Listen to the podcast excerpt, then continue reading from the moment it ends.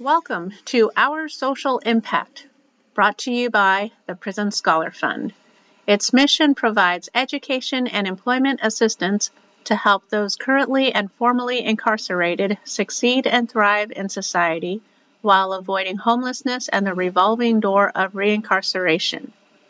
The P S F also advocates for reform in correctional education to increase opportunity for all.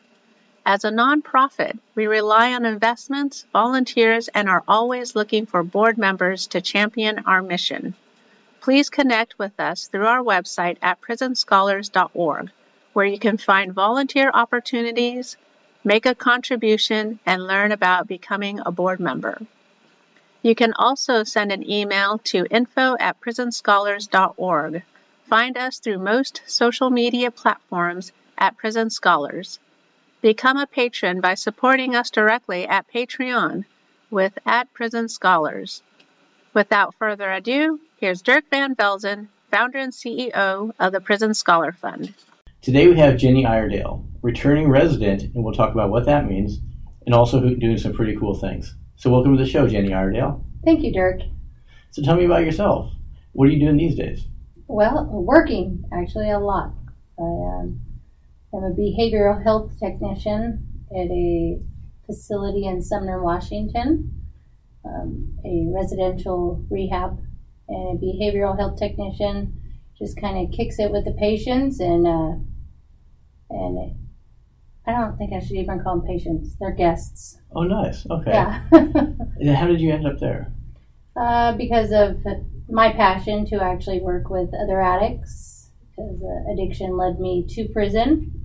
And I had kind of a passion to try to help other people that have been kind of in my same same footsteps or going down that path to try to deter them.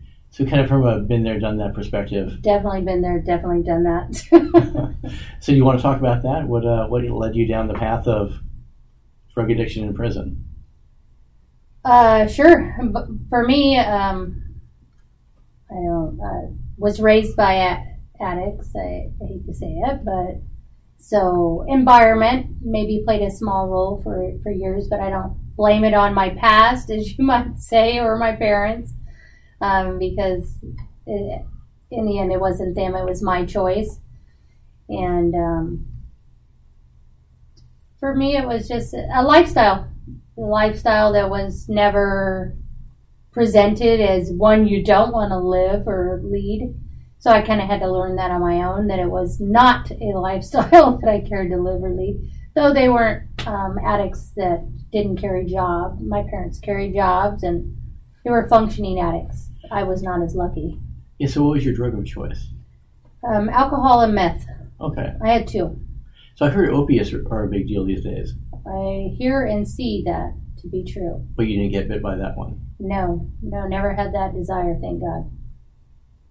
So how does it go from recreational use to addiction, and how do you how do you know when you're on that slippery slope?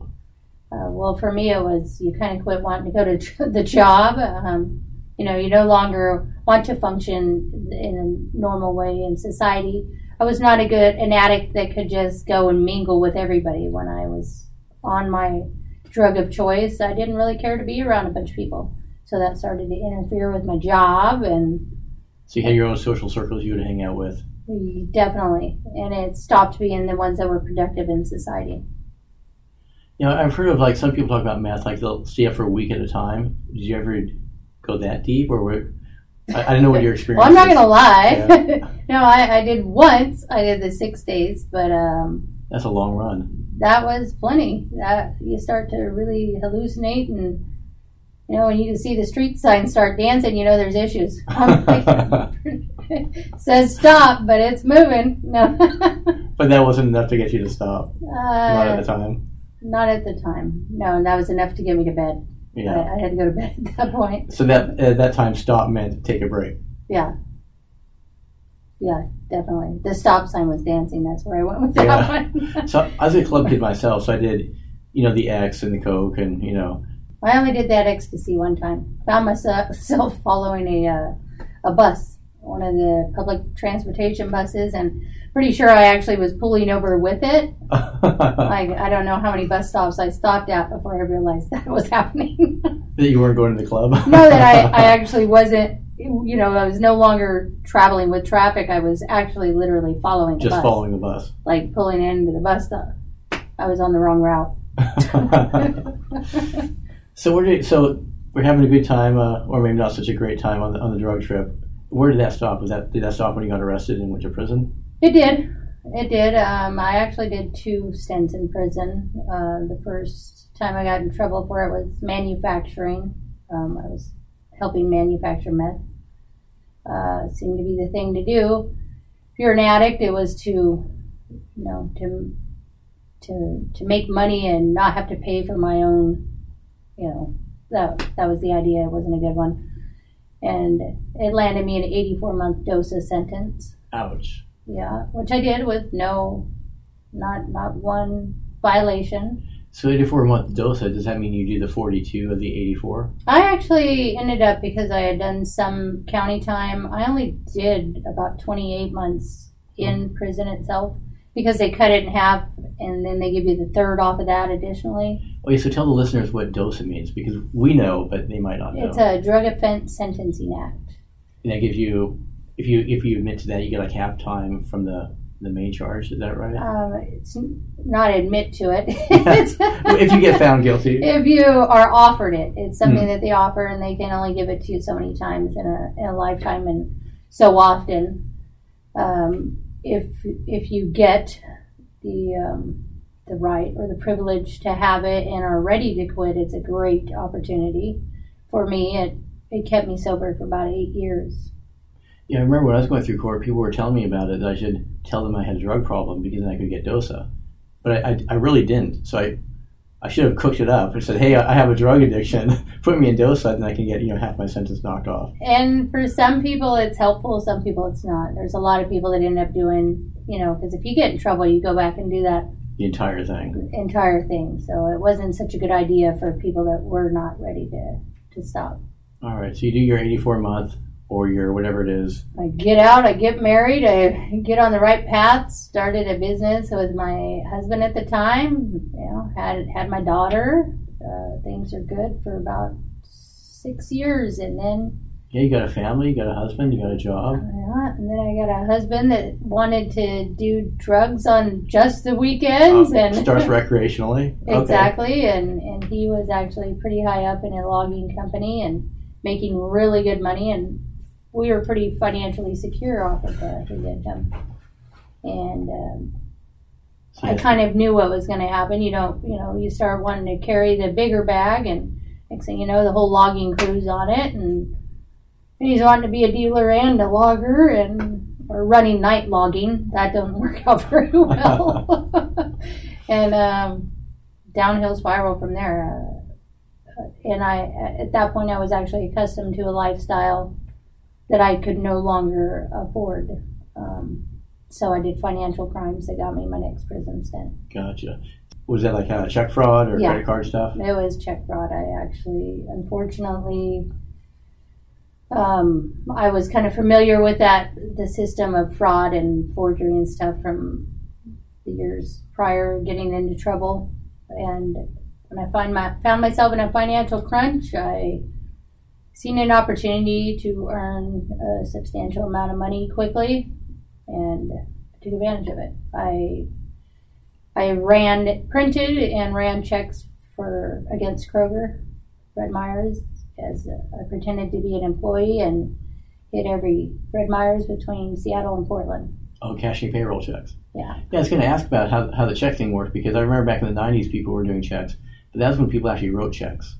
Yeah. So people don't really write checks anymore unless they're a payroll check. Yeah, or unless they're doing fraud. Yeah. Because they, but, they still do have checks, but but yeah, it was payroll and and uh, not good.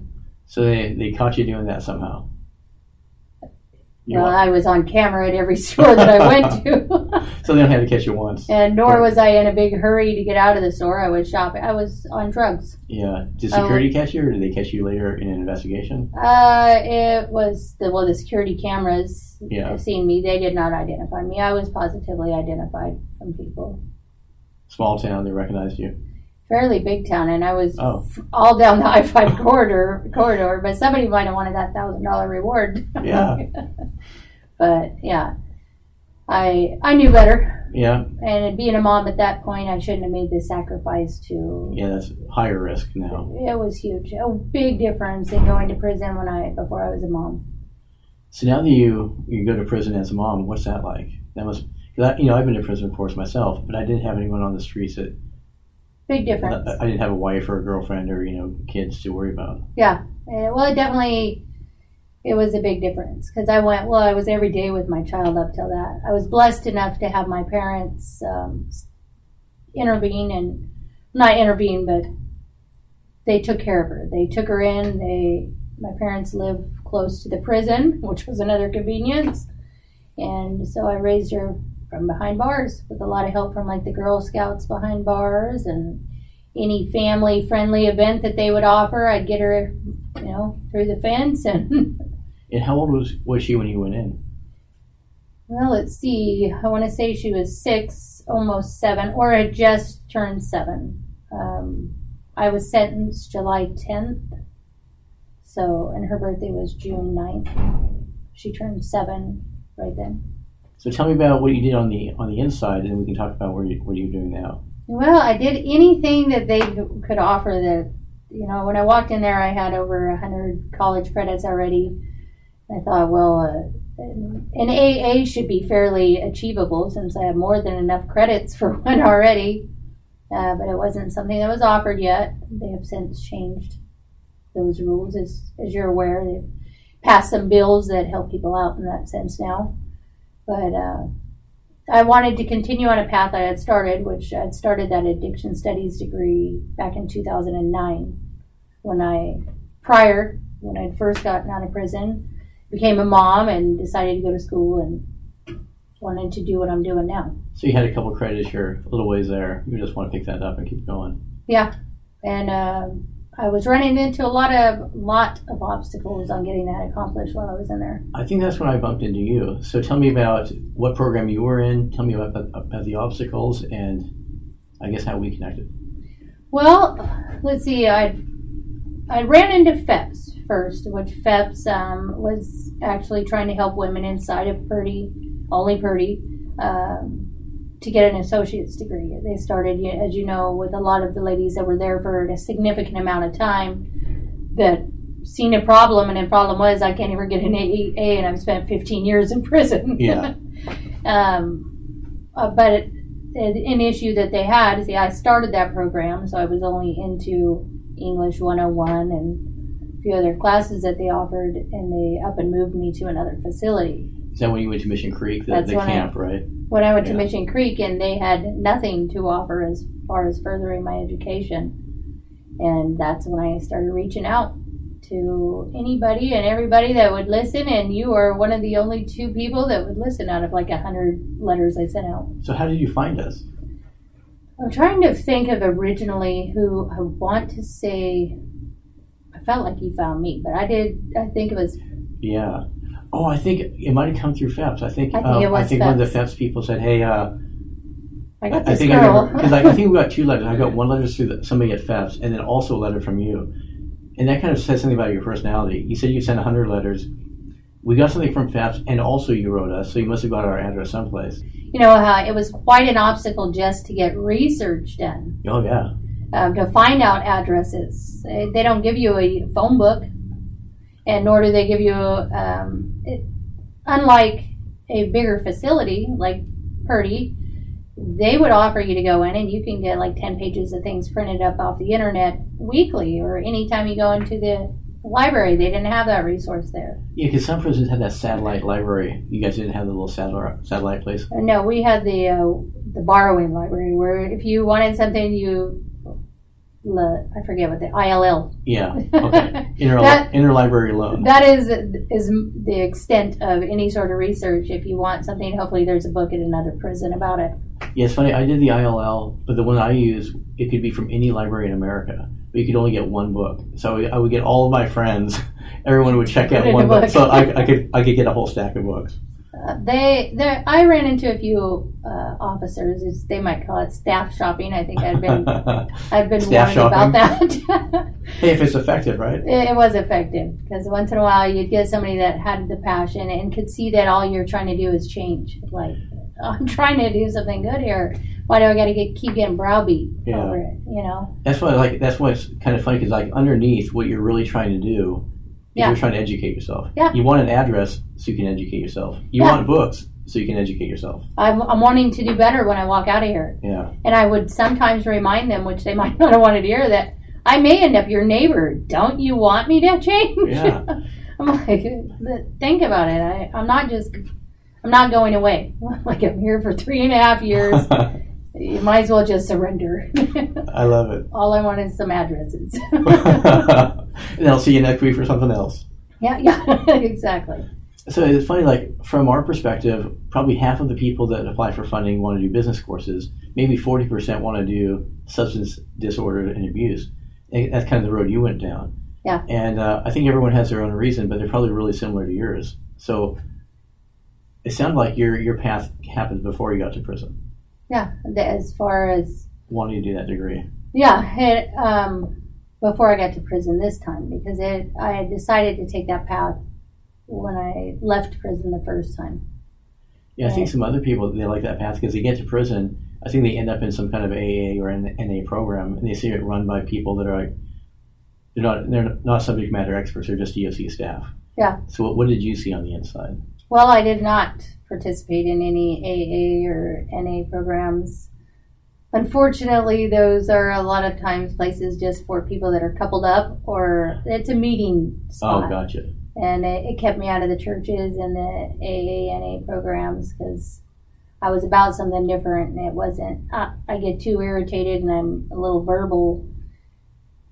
I may end up in some confrontational situations if you're just sitting there gabbing with your girlfriend and I'm trying to gain something. I thought that some of those programs were mandated by the D O C if, if you have a drug conviction. Um, if you're in therapeutic community, ah. might be different. Um, they have a completely set up program that they're running in there. They do offer A A N A to just regular population as well. And those are the meeting spots. Like, yeah, like, I remember that too. Everyone would go to law library or N A or N A or Toastmasters just to get out of the cell and go talk to their friends. Yeah, which is understandable, and I really didn't have a problem with. But I did, I did want to put myself in a compromised situation if I was thirsty for it and and felt that the people coming were disrespected. Yeah, it just wasn't a situation I cared to be a part of. I am now actively um, going to N A uh, women's meeting every Monday night. Love it. It's actually legit now. Yeah, and then when I walked into this meeting, it was I originally picked it because it was the closest one to my house, uh, only a few blocks from my house. When I walked in in the first night, um, I recognized a few faces. Well, they were the women that come into N A in, in Purdy. So they are all actual members. This is their home group as well. So I felt a comfort immediately, and then the more I heard people talk, it was the majority of women that are coming in there are already in the profession. They've been down the path. They've either, either been in prison or they're advocating to help people coming out of prison. It was it was just a strong group of professional women that have an attachment to addiction. And uh, so I felt comfortable immediately. And it's conveniently located by my house, so, so I continue handy. to go. So are you driving now? Like, yeah. Oh, how's that feel? Everywhere. It feels great. Uh, I've always, uh, driving has always been a freedom, a passion of mine. So I'd like to be able to, to get and go when I want to go. Having that recently removed ankle monitor, that, that feels... That must, that must be nice. That feels great. That gave me a new lease on life. I can actually find myself... I hadn't walked to the mailbox yet, and I had been out since December. It was just right out of my reach. You know, I didn't want to get in trouble. Oh, it was outside the perimeter. It was outside your, my perimeter. Your ankle bracelet perimeter. Exactly. So I find myself a few times lately, or over the last week, going to walk out, and I'm, I stop, almost like a dog getting to the end of his... his invisible yard. Yeah. Like, oh, wait a minute, I can cross that line. because it doesn't actually shock you, but the cops are coming, right? Does that have yeah, yeah, it's worse than shocking. I'd rather just at least a shock for a reminder or something, some warning. That's funny. Yeah. Well, speaking of funny, I think, were you one of the people that ended up in the hole over the tweeting incident? I definitely was. Oh, my God. Tell me about that. Oh, okay. Well, first off, I'm doing really good at this point. At yeah, school's I'm, going well. You're taking some I had classes. Got my first scholarship, I think. Had a, I think I'd even got my book. I was fighting oh, for one and had received yeah. one. We can talk about the book issue again after this one, because the book issue is totally funny, too. Yeah, Upper, Downer, All Arounders, yes. Yeah. um, well, oh. as far as the whole and... Yeah, so as far as the listeners, uh, Jenny Iredale was tweeting for us, which means we have the computer and we have the Twitter account, but she's actually composing tweets and sending them to us through JPay, which was kind of like an e-messaging service for prisoners. So she doesn't have a phone, she's not tweeting, but she's sending us the tweets. And we're tweeting on our account, but saying, hey, this is an awesome tweet from Jenny. So we're giving her credit for her words. Exactly. And I believe at this point, that may have only been my first or second tweet. Yeah, it was right into it. um, I had actually just sent out one. I want to say, I had received your message. I know that happened right before they locked down the um, locked down the day room area and the cops were coming. That said, great picture or good picture, great tweet. You had made a comment back. Yeah. Um, and that set them off. Um, in our facility, we, first off, I got to say, in our JPay settings, we had two JPays. And they have a P V C pipe with, it's P V C pipes that they've built kind of like shower walls. Okay. Um, and they've put like shower curtains behind them. So anytime you're taking a picture, you're not showing the other people behind you or anything like that. And in this particular incident, there happens to be big pink flowers behind me. This plays a part in having to fill the prison in on this happened in your day room. Yeah. there's, there's no phone. uh, Oh, as far as the image from the tweet. As far as the image from the tweet, yeah. because uh, they want to know how I'm taking pictures. Yeah, because that came off the JPay machine, mm-hmm. the the bona fide. Yeah, that came off of their, their machine. That yeah. that picture was not in my room. I don't have a, a white curtain with a pink flower behind it. Nor would you probably pick wall, that on my wall in my in my cell. But uh, that particular day, they they locked down our whole facility, and um, I. I by no means thought that they were coming for me that day. So we did our normal, you just know. Just minding your business, dude, drinking your coffee. I'm listening to what they say, though. I went and I, you know, went to my room, and at this point I actually had, there was four of us in a room with two mama cats and ten kittens. Um, I was part of their cat program. Okay. So just chilling, you know. Well, once they sent us to our room, we got uh, one person at the door. Watch where they're going, you know, what's happening. Yeah, what's all this excitement? Yeah, well, we know. Somebody's going down. Who's it going to be? And uh, then they march all the way down, and I'm like the last room on the right down this alleyway. We're just like, they're, they're still coming? they're, still coming. they're they're at our door. What? And then they, Iredale, you need to step out here. And I'm like, what? um... And, of course, that, you're really not doing anything wrong anymore. I wasn't doing anything um, that I felt was definitely sagable, that's for sure. Yeah. And I'm thinking, oh, no, I found out I had whiteout and floor wax to do my nails. I'm like, as a matter of fact, I ended up telling myself about that. I'm like, was it the floor wax? Um, like that, because they asked me, what did you, I had went, I better describe this, I had went the day prior to Purdy for a medical audience. So their words to me is, well, when I say, what are you taking me for right there? They're like, we can discuss this later. Um, as they're walking me out, we get outside, they they said, one of the officers said at least, um, so you, what'd you bring back from Purdy with you? And I didn't bring that floor back wax back that day. And I packed it, and it, and it actually been with me the whole time. Like, all of this over floor wax, really? I'm, I know. I'm like, I totally didn't think it was sagable. Um But they they just kind of left me in the dark until... Oh, and when you say segable, that means you're going to segregation, which is the hole. Which is the hole. Yeah. Yeah, you're you're going to... And, and Mission Creek, it's, a per, it's like a hole. Yeah. You're going to the prison inside of a prison. Yeah, you're yeah. going inside this little tiny area that... They have one that's not a dry... You know, they have one that actually has a toilet in these little cells. It's not set up for keeping people long-term, that's yeah. for sure. uh, which that time I was actually only in there, I got to give them props, for twenty-four hours. Um, the they just left me kind of in the dark uh, on what, you know, what was going on. The the very next morning, though, our C P M, can, what is custody program manager, okay, comes to the cell door and he's like, "Why don't you? Uh, what do you know about social media?" That's his first words. And I said, "As far as like Facebook," um, you have to be a little bit more precise. I, you know, I have an account. I got Facebook. I'm like, "What do you? What yeah, what's do you up? Mean? You know the? You know anything about any Twitter?" And, and my light bulb kind of went on. I'm like, uh, yeah, I've actually been doing a lot of tweeting. It's kind of been a platform for a scholarship that I just got, and I'm pretty sure it's completely legal. Because it goes through your machine. Yeah. Um, and he goes, well, what about sending pictures? Which this ended up being um, fairly funny in itself. Is that he wasn't even aware that, and this man runs the facility, which made it a little scarier, uh, but he wasn't aware that our machines were taking pictures, which they had been since December, and this was June, I believe, when I got in trouble. So he didn't know the JPay kiosk took yeah, pictures. I don't know what he thought we had curtains around him for, but I'm like, I'm a little lost, like where. Maybe so people don't read the text over your shoulder. I mean, I don't know where he's going that, but he yeah. was not updated that JPay had became where they could actually now take pictures, because apparently they didn't always take pictures. That was like a added feature to them around okay. that time. Yeah, I can't remember back in my time if they took pictures or not. If I was, I don't know. I, I think remember. It just switched. Yeah. I think it was only like six months into it, so we gave them a little bit of, okay, maybe you just didn't realize. Yeah. Um, because when I, I explained to him, he's like, well, you're doing tweets, and where are you taking these pictures at? In the meantime, while I had sat in that cell all night long, they had literally stripped out my whole hallway.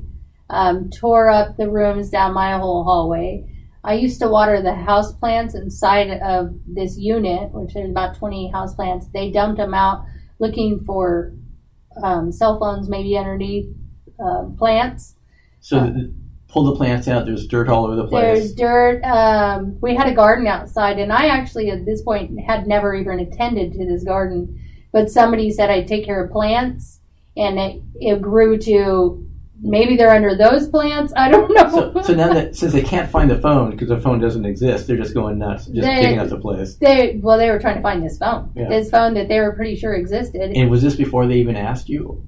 They had not asked me. When I knew yeah. nothing until that next morning. They're going to they, go find it anyways. They were looking for a cell phone. They knew what they were after, and it was a cell You're phone. You're so sure you had a cell phone. uh, yeah, okay. And there was quite a. I mean, I actually got cheered when I came back in because they tore up our unit. We were, they were actually locked down the rest of the evening, getting stripped, getting searched the whole rest of it, my um, my particular hallway, because apparently they thought if I had something, I would have kept it within the C A P program. Yeah. um, so when I came walking back up, anyways, this oh, but that, you didn't get out right then because I got there, out, was, there was more. I got out that next morning after the C P M had came and seen me. And I had enlightened him on the fact that they do take pictures. Um, he he excused himself. He said, well, you need to give me a minute. And he was going to talk to her. He had to talk to you and try to figure this out. And uh, he came back within an hour and was like, you're going to be getting out. And apparently not realizing that they took photographs. That was kind of, because that's where he was going. They, they, she's got to be taking pictures in her room. We, we've seen that she's sending pictures. I, uh, I'm not quite sure how that all got misconstrued, or nobody along the way realized that they take pictures. Because well, from what I hear, they actually threw somebody else in the hole yeah, in and, a different prison. And her story is slightly different than yours. So in, in her case, that was she was at, at Purdy. Mm-hmm. And so they, they grabbed her. And this time they actually asked her first. They said, hey, where's the phone? She goes, oh, no, you're mistaken. I don't have a phone. I do this all through the JPay kiosk. I take the picture there. Um, I send the tweets through the JPay kiosk, so you can just go and look at my history, and you can see all the tweets going through the JPay kiosk, because I send that to Dirk at the Prison Scholar Fund, and he tweets for me. And they said, okay, great. So they throw her back in the, the hole. And then, and then, of course, they don't believe her, so they're, they're like they're tearing up the entire place, too. And she actually stayed longer than you, because at that point, somebody notified me that you, you both were in the hole. I think it was her friend. Uh, 'cause I think when she was in the hole, somebody called, somebody somebody yeah, called yeah. help help tell so and so to call so and so. I know how it works. It so, might have taken twenty-four hours to get you the message, but yeah, we're going to get it to you. And then so I reached out to a woman named Carrie Waterland. She's in Olympia. She's the hard, head of the kind of the, the entire D S C edu- education program, and she knew that we were tweeting, and actually our prison scholars were tweeting. So I call her up, you know, nine o'clock in the morning. I was like, hey. uh Do you remember when we talked about us tweeting? She goes, oh my God, I love your tweets. I just got one this morning. I said, well, not everyone loves them because two of, two of our women are in the hole now. And so she connected me to whoever's in charge of like Western Washington Prison Division. Mm-hmm. Well, I found it kind of funny your next text, if you care to tweet anymore. I'm like, it's not going to stop me. I mean, they got my floor waxed, so my whiteout. I can no longer look good with French tips. But, oh, that, that's the that's the worst part, part of lots of your floor wax. Yeah, well, I, I actually gained gardening after that as well because uh, nobody. Uh, They lost their drive to, because uh, they pulled up all the zucchini plants and stuff, and so uh, I gained a little bit of extra extra activity, which was nice for me because I like being out in the dirt. And that's why it felt it like, from one point of view, it felt it felt horrible that you ended up in the hole because we asked you to tweet for us. But from a, a different point of view, it's like we shouldn't feel bad because the prison violated your First Amendment rights. No. So. Yeah. You know, so that's that's a tough situation. For me, I kind of laughed about it because the comment was made that, you know, we're doing this as a platform. We want to be heard, uh, or we want people to hear about it. And and uh, after that, everybody in the prison at least knew about it because, you know, it wasn't that I went around telling everybody what I was yeah. doing.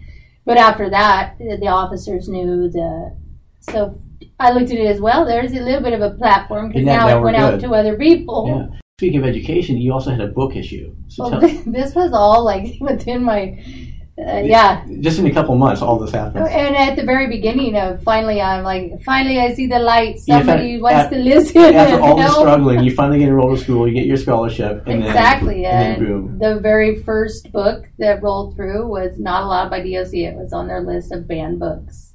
And what book was that? That is Uppers, Downers, All Arounders.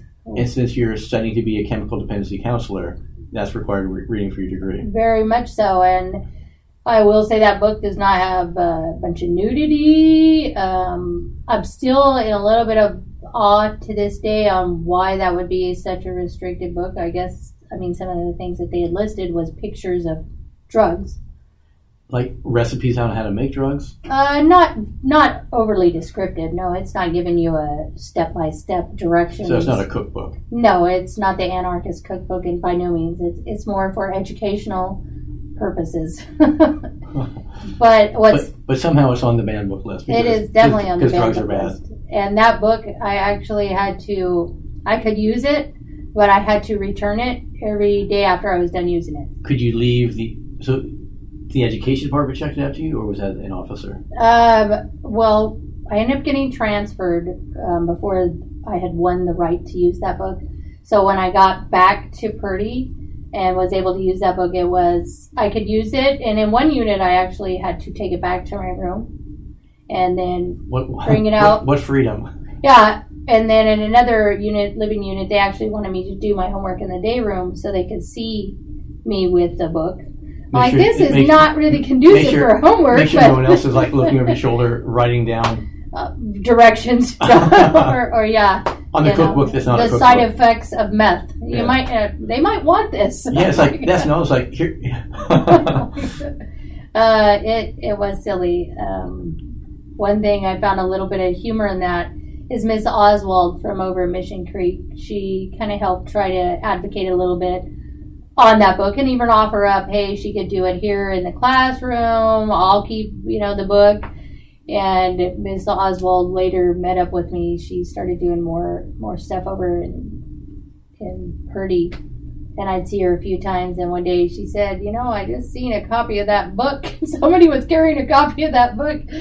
And uh, I just had to laugh because... Um, you got out. It's contraband. Uh, well, actually, one of the libraries, I'm not going to say which particular part of the facility, has it in their library. And uh, so your book that you bought not for mine. School, yeah, same same time, same book. A copy of that book co- already existed within the prisons freely. So the book that you bought for your education, you couldn't get, but there's still a copy in the, ed- it, the prison's it, exactly. library. It, it might be an older edition, but it was definitely Uppers, Downers, and All Arounders.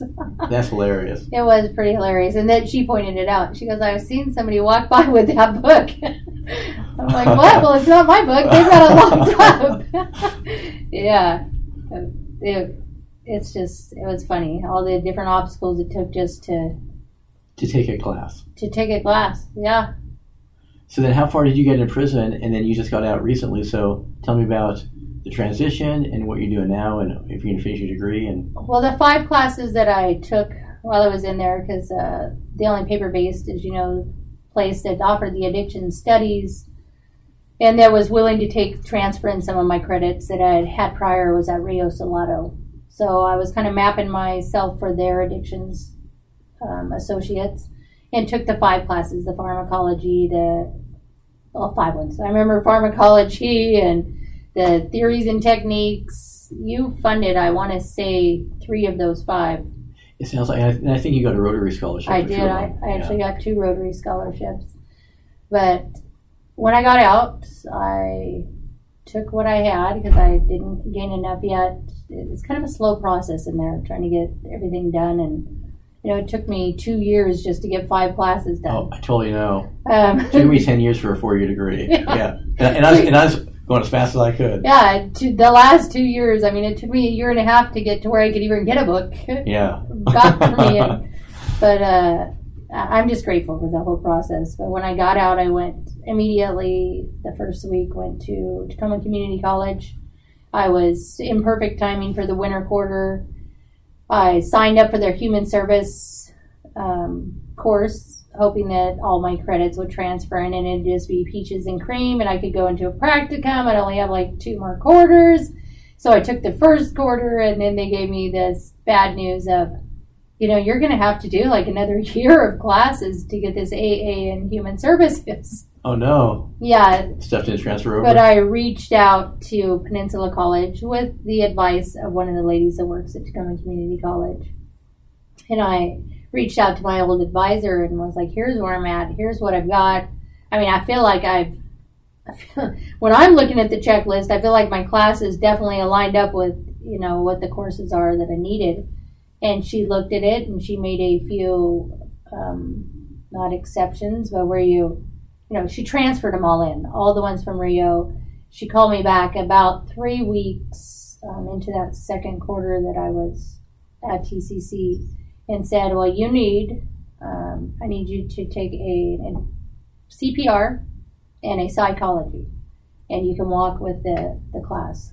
And I'm like, well, I dropped the classes I was in hurry up, and got over to the C P R, the psychology, and, and walked this June with my original class that I had started in two thousand nine. Well, not with the class, yeah, with the school, because my class had already been graduated like eight years prior. Well, congratulations. Yeah. Yeah, it was it was pretty cool. I can't wait actually to do the bachelor's. My my sister graduated with her bachelor's in the human service field from Western. So I got some questions for her. She did most of hers online. Do you want to go Western then? Um, I'm thinking Western just because they of what they offer, and that I can, because I don't know exactly where I'm going to be. Maybe just start plucking away at the bachelor's, not try to do nothing full time right now. And then do you need the, so as far as work, talk about what you're doing now, and do you need the degree to take you to the next level? I don't. I need the degree to take me to the next level of pay. I mean, because they definitely pay better if you got a bachelor's compared to associates. But I can actually accomplish the substance use disorder. Because that's what your your goal was in this first place, just to help people with the same problem you had. Exactly. And I, and just with my associates alone, I'm able to do that. I've already applied for the credentials, waiting on, you know, the restrictions that come with having a record, and just waiting on Washington State to want to give me that seal of approval. Or do they have to give you some kind of certi- certificate to... They have to give me credentials, which would be the... They just recently changed. It used to be a chemical dependency therapist in training. Now it's a substance use disorder therapist in training. And did you have to get residency hours at the place you're working you, at now? Uh, at the place I work or anywhere, um, as long as I'm getting the hours. Um, I think it's like fifteen hundred hours that I have to accumulate to go to the next level. Might be a little bit more. I know it's less hours if I was walking in with a bachelor versus an associate's. Because part of the hours from the bachelor's counts. Exactly. Gotcha. But that, that's the path I'm going to take, and even if I don't accomplish my bachelor's right away, I'm I'm helping people, totally enjoying my job, looking forward to it. I mean, just watching the transition from somebody coming into detox and then leaving even our facility in thirty, forty days, just, just watching growth and yeah, trying to help them get through the tough shit. Yeah, tell me a couple stories about that. Because, you know, you've been through it yourself, so how does that feel to not doing it yourself and then also see someone doing the same struggle? Um, what I can say is I was blessed not to um, have to go through some of the things that I witnessed with the withdrawals, whether it's because of their drug of choice. Um, with, with heroin, it seems to be a really hard detox for people. Um, it's it's life-changing.